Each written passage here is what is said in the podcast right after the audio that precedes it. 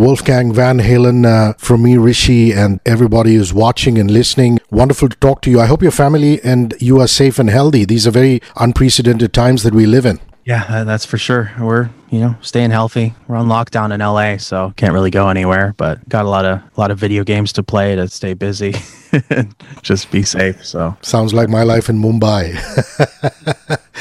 Wolfgang, it's been an eventful year in, in, more ways than one, and you have no idea the number of fans the band Van Halen and your father Eddie and your uncle Alex have in this country. And uh, really, when he passed on, there were a lot of rock fans who really went into mourning in India. You know, kids like me who grew up listening to FUCK and 1984 and 5150, 5150, all the all these incredible albums. And and for you personally, it must have been very very difficult to deal with this. And how are you coping after the passing of, of the great man? terribly day by day it's up and down but overall i don't think i'll ever be 100% again there's just kind of a part that's missing now and i need to figure out how to operate without it you know the last few weeks, or I guess month at this point, have definitely helped to a certain extent. I think keeping myself busy is better than than sitting and doing nothing because the, the the hardest time for me is usually right before I go to sleep, when I put my phone down. You know, I usually have to keep the TV on just to have some sort of audio distraction because the second that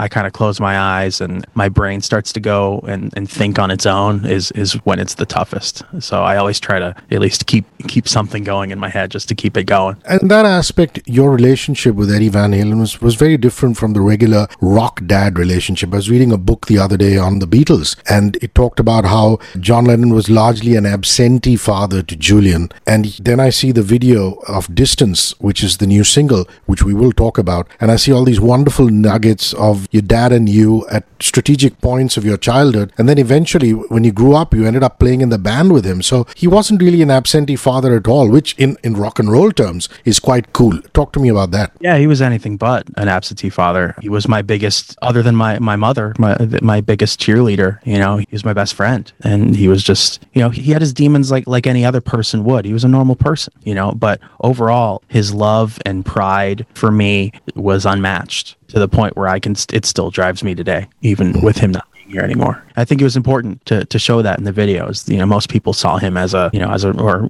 almost everybody saw him as this amazing guitar player, but he, he really was an even better father, if you could imagine. That's incredible. Let's talk about the music now. I'm given to understand that uh, the solo band Mammoth WVH was put together and you were actually working in your album when unfortunately your dad's illness, sickness came back and you had to drop those plans. Would you take us through that, please? Yeah, I've been working on this project for a very long time since the end of the second Van Halen tour. So, 2013, I started actively writing for it. The very first demo I wrote for it, incidentally, was called Mammoth One because it was like first song for the project. And uh, yeah, I, I, had been working on it throughout the years, and it took me really a long time to figure out what I wanted to do with it. So that's why it took so long. But by the time it was done and ready to go, it was either like, hey, do I want to tour, you know, a big touring cycle for however long, or do do I want to spend time with my dad and stay with him and, and, and make sure he's okay and, and spend every moment I can with him? And I think I made the right decision. And distance in that aspect, uh, musically as well as lyrically, is actually an open letter to Eddie Van Halen. Talk to me about that. Yeah, throughout his health struggles through the years, tough thing to deal with. He'd get better, he'd get worse, and you know I was there with by his side the the entire time, and it was just kind of a way of getting you know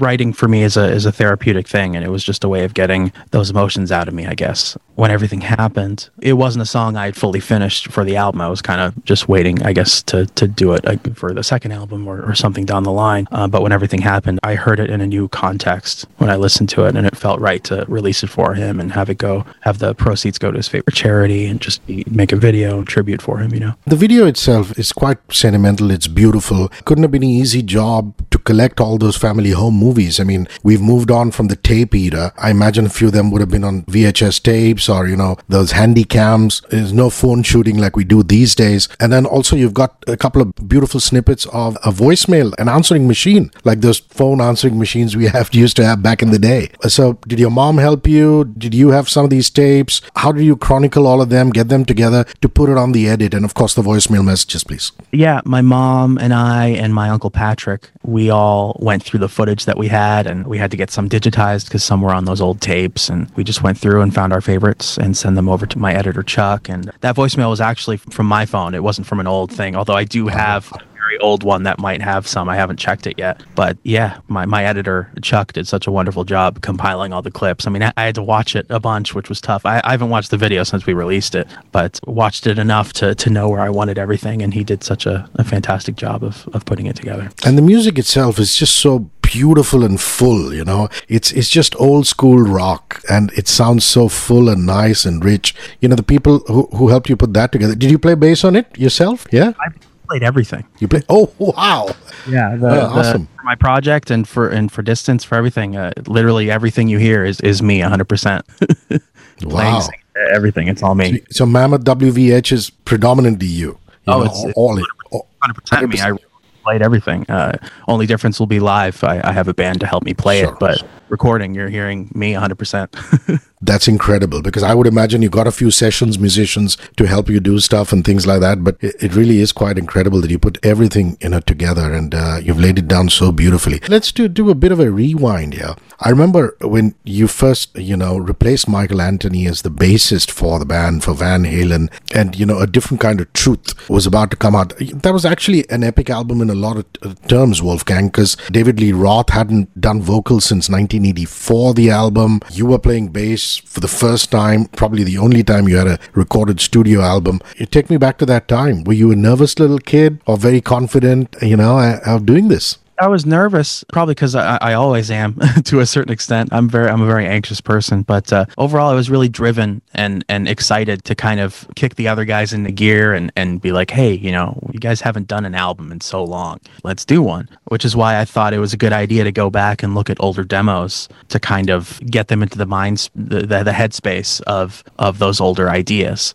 And uh, we ended up getting it, getting it done, which I think was was no small feat. It was. I'm really proud of of everything I did on that album.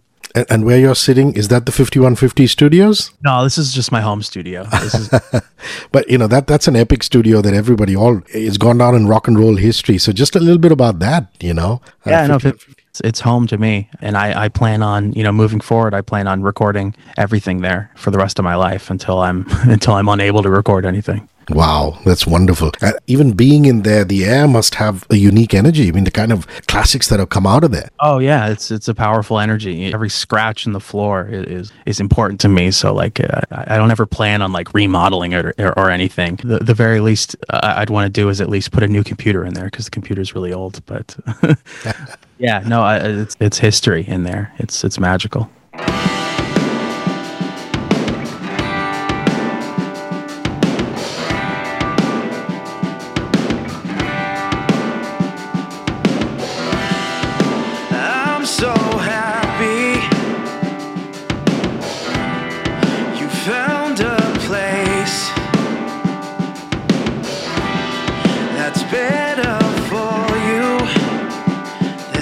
Than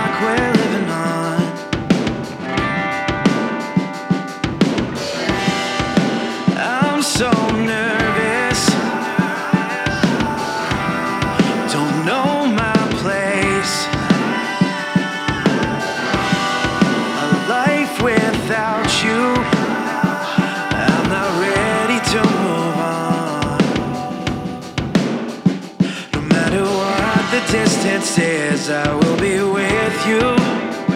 No matter what the distance is, you'll be okay.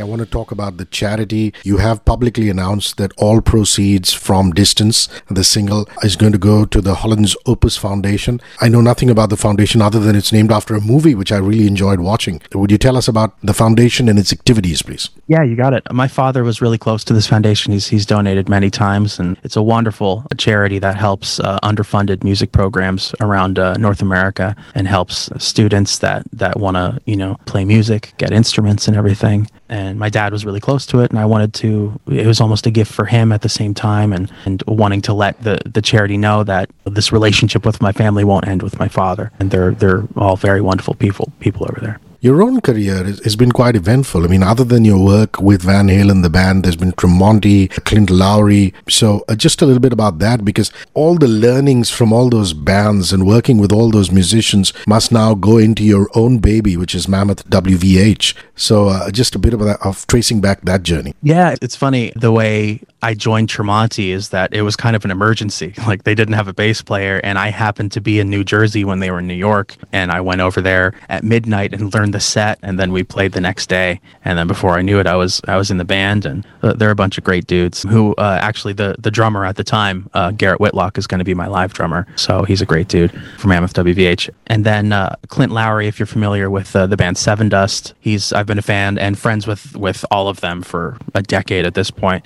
And when he decided to do a solo album, he hit me up, and I, I was like, absolutely, of course. Especially because uh, the same producer, Elvis Baskette, who produced my album, was producing his. So it was just a great time hanging out with with all of us, and just it, it was really fun and like a, a huge load off for me to just play drums and have fun because drums are my favorite instrument and what I'm most comfortable on. And it was really great to not have to stress about writing anything. I just had to sit there and be like, "What do you want me to play?" and then play it.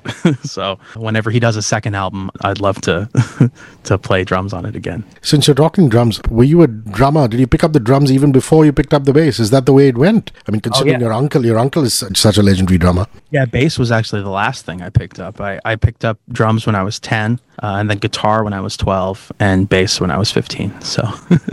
That is really interesting. You know, one of my favorite tracks, I mean, it's not even a, a top 40 hit or it doesn't even get played on rock radio or even acoustic radio, is 316 on the For Unlawful Carnal Knowledge album. And I believe that is a dedication to you. And 316 is actually your birthday. so just, just memories of that song and, uh, you know, playing it with your dad on stage must have been so many special occasions. Oh yeah, that was uh, so- some of my favorite memories. Is I think in the uh, what was it, the 2004 tour, uh, walking out and, playing it with him. It was just a such a, a lovely time. I, I just think it's a night. It's almost it's bittersweet, but it's poetic that you know we we both have these songs that we've dedicated to each other. Mine when I when I entered the world, and my dad when he left. You know, so Oh wow, I never I never looked at it that way. That's a very poignant thing for you to say. That's that's incredible, yeah. Also, you know, as a kid growing up, I mean you you have this legacy of David Lee Roth, Sammy, you know, the the Van Halen brothers. Were you a little kid in the wings, you know, watching these guys and going, Whoa you know, and, and, and all very different from each other. You know, talk to me about David, Sammy, and your uncle and your dad in that aspect. Yeah, I mean, growing up around it, it was just fun to witness. I mean, I didn't really get to know Dave until I joined the band, but uh, sure and I never really knew Sammy in that light. It was more just like, oh, here's here's Uncle Sam with the guys just hanging out growing up. But it was always fun growing up and just to see the amazing music that they'd be recording at the studio. I remember I, I found I actually found when I was going through tapes, I found footage of my mom holding me as a baby with him recording 316 in the studio. Wow. So you were actually there. I mean, obviously you were too small. While 316 was happening. Wow. That is a moment. You got to find that tape. your dad's also a pioneer, Wolfgang, because, you know, he built all these instruments. I mean, the Frankenstrat has gone down in history. How do you view that aspect of him contributing so much to the world of guitar and music? I mean, I, he's one of the most legendary per- people to play the instrument. And it's now my job to keep his legacy alive. And I, I plan on doing that to as strongly as I can I can do it to keep his memory and, and his legacy alive for as long as possible. And did you also get your own bass guitar on the first time you you came on into the band? Yeah. Yeah, yeah, I've got I've got a couple. I actually have uh, that one right there. That's kind of like a Wolfgang bass. It's one of only two that exist. It, would be fun to, to to make that though for to have EVH make those because they're a really great bass. and is it true that you were named after the great Western classical musician? Was it was it your mom's idea, your dad's idea? Because rock and roll is so different from Western classical music. I, I think they both agreed on it. I guess I'm I'm not. I I think you know actually I think the biggest thing was the movie, the Amadeus movie, uh, because my mom loved at the beginning how they they called him Wolfie. And so growing up, uh, obviously that was my nickname. So uh, I think they liked that more than anything. And then and my dad was like, Mozart, that's amazing. Absolutely. So I think that's how they agreed on it. yeah, I remember a cheesy top 40 hit, Amadeus, Amadeus, from that movie. yeah, exactly. you know, it's, a, it's what they called 80s synth pop at the time, you know. uh, listen, I, I, want to know what you feel about India for all uh, you know Indian fans of Van Halen, and you know everybody who's going to listen to Distance. Um, have you ever traveled here? If you haven't, what are your views towards our, our incredible country? No, no, I, I haven't, but I'm so eager to go there, knowing how many people, how many fans there are, and hopefully people that want to want to hear more from from my project. If there are people uh, who want to hear it, I'm I'm absolutely I, I'd be there as soon as as soon as we're able to how's the pandemic been other than you know you being indoors a lot of people are working on skills i mean i've had friends turning around and saying whoa i learned a new bit of software have there been any learnings of, of being indoors there's something that you worked on not too much. I mean, I've, I've made a few demos for future recordings, but mostly it's just been, you know, staying safe or, or playing video games or, you know, just uh, spending time with my girlfriend or, or my mom or my uncle safely, of course. But uh, other than that, not too much really. So, what happens after Distance? Does the album come out early 2021? Can you give us a sneak peek of what the album is going to be all about? What are you calling it? Do you have those details? Not all the details yet. Right now, we're kind of aiming for like late spring ish, I guess. Got some fun ideas that that can maybe uh, get some content out to people for a while to to get us through the rest of the pandemic. But yeah, other than that, uh, just stay tuned for next year. Yeah, you'll definitely be hearing some more music. What, what's on your phone, Wolfgang? What's what's the kind of music that you listen to? Any modern bands? I mean, you, I know that you were so enveloped by Van Halen, you grew up on that sound. But any exciting new artists that you've checked out and you could recommend to us? What's on your phone? For a new artists, I'm not sure because I've been focusing on my music for so long. But I, you know, I really enjoyed the new Tool album. There's there's a lot of a lot of great like uh, Australian bands that I think are really awesome. There's this band called Karnivool, and their album Sound Awake is is one of my favorites. But yeah, I mean, overall for the for the project, probably the biggest inspirations were like Foo Fighters, Nine Inch Nails. You know, kind of brainchilds of one person. That kind of Dave Grohl and, and Trent Reznor. But yeah, other than that, I haven't had much time to to branch out. you, you've played so many gigs with Van Halen, the band. I mean, uh, there was a time when you guys were touring so much. Any memorable gigs? I know it's a difficult one. Any memorable gigs that you remember where the crowd was just going nuts and you were feeding off that energy? Would you recount oh, that that for us? It's got to be one of the, probably the f- very first show in in Charlotte, North Carolina, in 2007 was unbelievable. Like the second we finished the first song, it was just like we couldn't we couldn't even hear our instruments. Everyone was so loud. It's pretty incredible. But and also uh, a show I really enjoyed was when we played uh, the Tokyo Dome. Uh, Which also became an album. Yeah. Exactly. That that was it was an amazing show. It was really really crazy place. Really cool. and your favorite Van Halen album would be a complete experience. I, I could probably like go through eras and give you like a half and half. Like I think of the Roth era, Fair Warning, 1984. For the Hagar era, For Unlawful Carnal Knowledge and Balance probably be my two favorites. And, and is it true that you know your dad, being the pioneer that he was, he wanted to get in keyboards pretty early on in the band, but obviously he faced opposition for it because, you know, rock music is rock music. And for a long time, people thought, oh, why should keyboards be in there? But then he insisted, and then, you know, the band's sound kind of changed. Would you give us an insight into that, please? Yeah, I mean, I'm not too familiar. I, I, I, think overall it was just a sign of the times, and I think uh, you know it was a more melodic thing when it came to to Sam joining the band. So it, I think it all just kind of matched up and fit. And now I'm going to ask you another difficult one. And, you know, it's almost like picking through your own children, but a few songs that that really really stand out. I mean, for me, even the ballads. I mean, when I even if I listen to when Love Walks In and you know How Do I Know When It's Love, all these incredible songs, I see a different side of Van Halen, other than of course you know the Right Nows and uh, the jumps and things like that. Would you have favorite singles, songs that you know you're never tired of listening? I think Dreams is probably one of the oh. greatest greatest melodies my father's ever written. I, I think that's really powerful. And that keyboard line is just unbelievable, isn't it? Yeah. It's untouchable. I think it's one of the best melodies melodies ever written. Well, Wolfgang, my time is up. I've had a really nice time talking to you. Thank you very much, and uh, big ups on on distance and uh, this wonderful memory that you put out for all the, the fans of your dad. And I hope to see you in India very very soon. Cheers. I'm looking forward to it, man. Have a good one. Thanks for having All me. Right. Merry Christmas in advance.